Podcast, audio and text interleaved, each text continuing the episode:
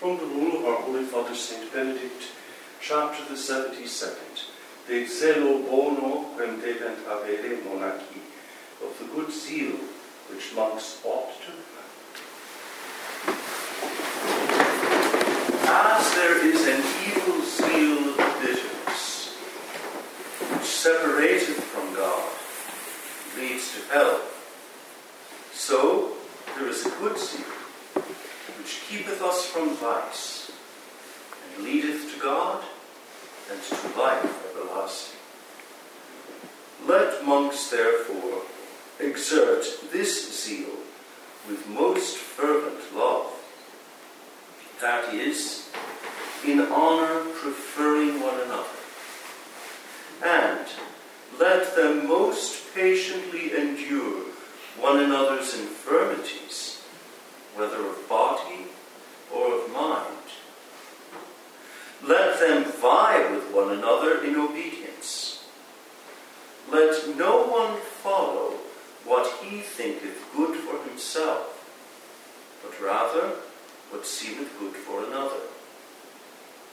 Let them cherish fraternal charity with chaste love. Fear God. Love their abbot with sincere and humble affection. And prefer nothing whatever to Christ. And may He bring us all alike to life everlasting. But Thou, O Lord, have mercy upon us. Thanks be to God. Coming to the end of the Holy Rule, St. Benedict presents us with two ways.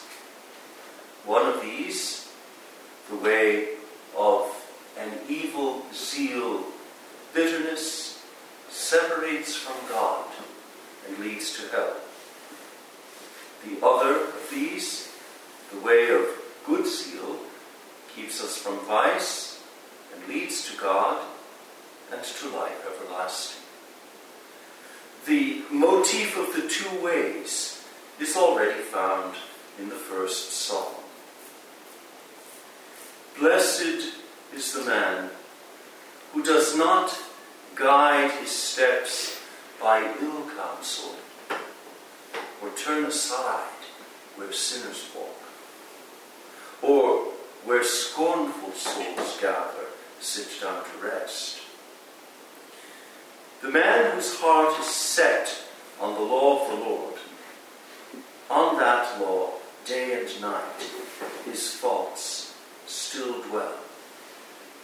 You have here a kind of uh, portrait, really, of the monk. The man whose heart is set on the law of the Lord.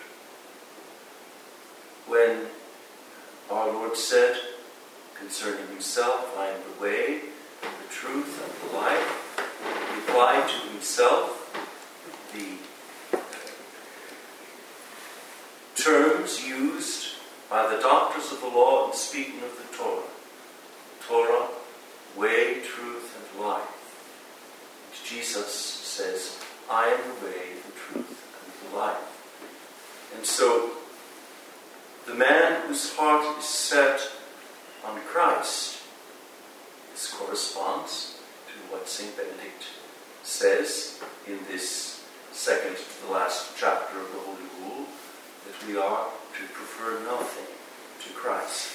The man whose heart is set on the law of the Lord, on that law day and night, his thoughts still dwell. I find it very helpful in praying the first psalm and the 18th psalm and the 118th psalm to insert the sweet name of Christ uh, in every instance where we pronounce the law, thy law, thy statutes, thy ordinances, thy precepts, thy commandments, and so forth. It, it opens up the psalm and uh, illuminates it uh, with the radiance of the face of our Lord. So, so too with the first psalm. He stands firm as a tree planted by running water, ready to yield its fruit when the season comes. And this allusion to yielding fruit has to be immediately related to the discourse of our Lord in John 15. So uh, when a monk prays the first psalm and he encounters ready to yield its fruit in the text, immediately the light goes on.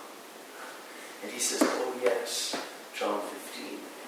Begins to make these mystical connections. And he begins to uh, see uh, all of the Bible. We had, that was a marvelous reading we had at lunch today from the life of Abbot Rubai, uh, speaking of St. Bernard's approach to the sacred scriptures. St. Bernard uh, saw the unity of the body of the scriptures as one revelation of Christ. Christ on every page. Christ, the face of Christ, shining through the lattice work of the text. Not such, not such the wicked. So we have the two ways. The wicked are like chaff the wind sweeps away. Not the wicked when judgment comes to rise up and plead their cause. Sinners will have no part in the reunion of the just. They walk the just under the Lord's protection. Uh, the image of walking under the Lord's protection uh, is, I think, uh, an allusion to uh, the uh, pillar of cloud by day and the pillar of fire by night during the Exodus. They walk the just under the Lord's protection. The path of the wicked, how soon is it lost to sight?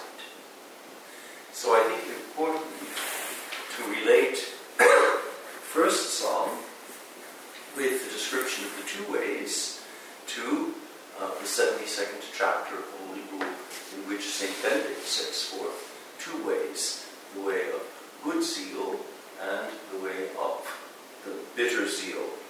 And then uh, there is the discourse of Moses at the end of the book of Deuteronomy. Um, St. Aelred preached a whole series of sermons for the feast of St. Benedict, in which he calls St. Benedict our Moses, our Moses, because St. Benedict is the lawgiver of monks. And it is good, I think, to read chapter 72 of the Holy Rule through the discourse of Moses in the 30th chapter of Deuteronomy. Um, I don't know if it's still done, but back when I was in school, um, the use of transparencies was all the rage. I suppose that's no longer done. But you put a, a piece of clear plastic uh, film on a, on a projector, and you could write uh, various things, uh, and you could read uh, one text through an image. You know what I'm talking about. But it's a very uh, useful way of understanding the way monks read uh, texts in their Lectio Divina. Reading one text through another, as through a kind of transparency. And so I want you to listen to this discourse of Moses at the end of the book of Deuteronomy and to, through it, uh, see uh, the 72nd chapter of the Holy Rule. Moses says, And perhaps when thou hast had experience of all this, and hast met first the blessing, and then the curse I have here pronounced before thee, blessing and curse, good zeal, bitter zeal. Thou wilt feel compunction of heart. There, in thy exile among the countries where the Lord has scattered thee, and wilt turn back to him again. Of course, this can also be related to what St. Benedict says in the prologue concerning uh, the return of a man to God uh, by obedience, God from whom a man has become estranged by disobedience, this, this idea of the return. Once more thou and thy children will be true heart and soul to those commandments of his which I have enjoined upon thee. And the Lord in pity will restore thee from banishment, will gather in those sons of thine from the lands in which he has dispersed them.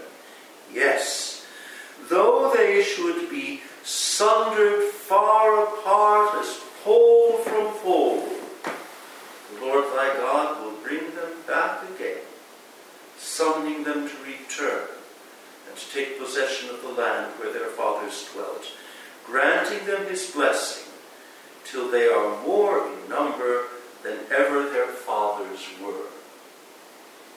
He will rid thy heart and the hearts of thy children of all defilement, and thou wilt find life in loving the Lord thy God, heart and soul.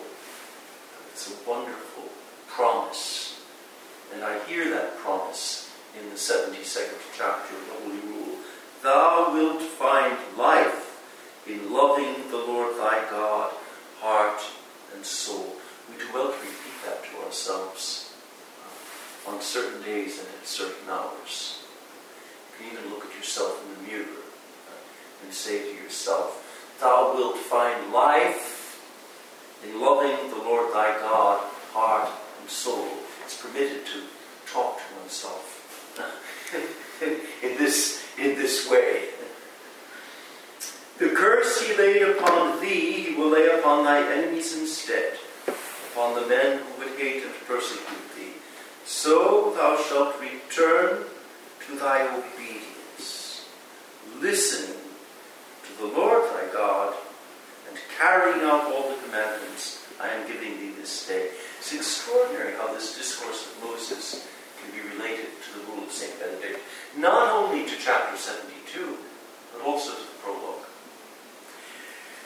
And the Lord thy God will prosper thee in all thy enterprises.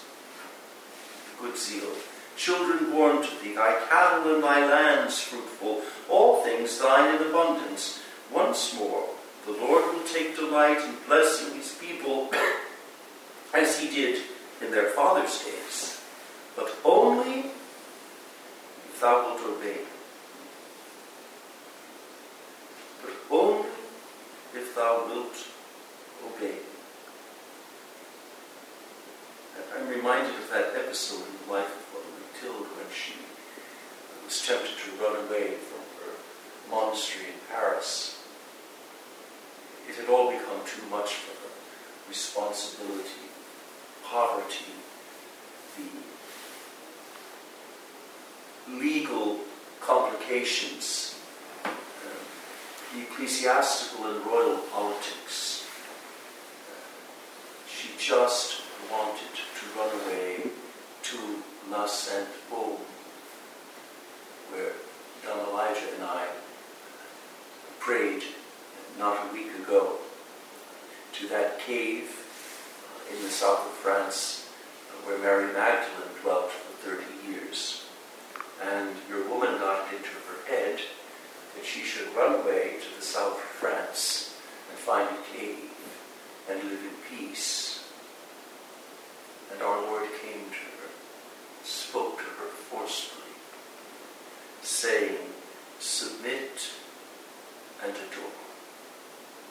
Submit and adore. He was inviting her to submit to what was, submit to what is, and adore. So, but only if thou wilt obey him and hold fast the commandments and observances this law contains, returning heart and soul to him, thy Lord and thy God. It is not above thy reach. This, this is Moses speaking, but I hear St. Benedict. It is not above thy reach. It is not beyond thy compass. This duty which I am now enjoining upon thee. Does not St. Benedict call the Holy Rule a little rule for beginners? It is not a secret laid up in heaven that thou must needs find someone to scale heaven and bring it down to thee before thou canst hear what it is and obey it. It is not an art practiced far overseas that thou must wait for someone to go voyaging and bring it back to thee before thou canst learn to live by it? No, this message of mine is close to thy side, rises to thy lips. It is printed on thy memory. Thou hast only to fulfill it. You see why I want to read this on the second to the last day of the reading of the Holy Rule. See, I have set before thee this day a choice between life and death, between good fortune and ill. Bitter zeal, good zeal. Thou hast only to fulfill it. Thou art to love the Lord thy God and follow the path he has chosen for thee, to hold fast by all his commandments and observances and decrees, if thou wouldst live and thrive and prosper through him in the land that is to be thy home. It's a very Benedictine ring to it. The monk is uh, an amator loci et fratrum, lover of the place and of the brethren. If thy heart becomes estranged from him, so that thou dost no longer obey him, but art tempted away into worshipping other gods and doing them service, then I warn thee here and now that it will be thy ruin. For thyself on the other side of Jordan will be thine only for a little. I call heaven and earth to witness this day that I have set such a choice before thee life or death, a blessing or a curse. Wilt thou not choose life? Long life for thyself and for those that come after thee? Wilt thou not learn to love the Lord thy God and obey him and keep close to his side? And I find that very beautiful, relating it to the image of St. John resting on the side of Jesus. Wilt thou not learn to love the Lord thy God and obey him who obeys to listen? Uh, St. John Paul II in uh, Orientale Lumen treats of the monastic life masterfully. And in Orientale Lumen, he defines monastic obedience as the listening that changes life. It's a very uh, wonderful uh, definition of monastic obedience, the listening that changes life. Thou hast no life, no hope of long continuance, but in him. Shall not the land which he promised as a gift to thy fathers, Abraham, Isaac, and Jacob, be thine to dwell in? Deuteronomy 30. So I find that text uh, very powerful when we read both the prologue and chapter 72 through it.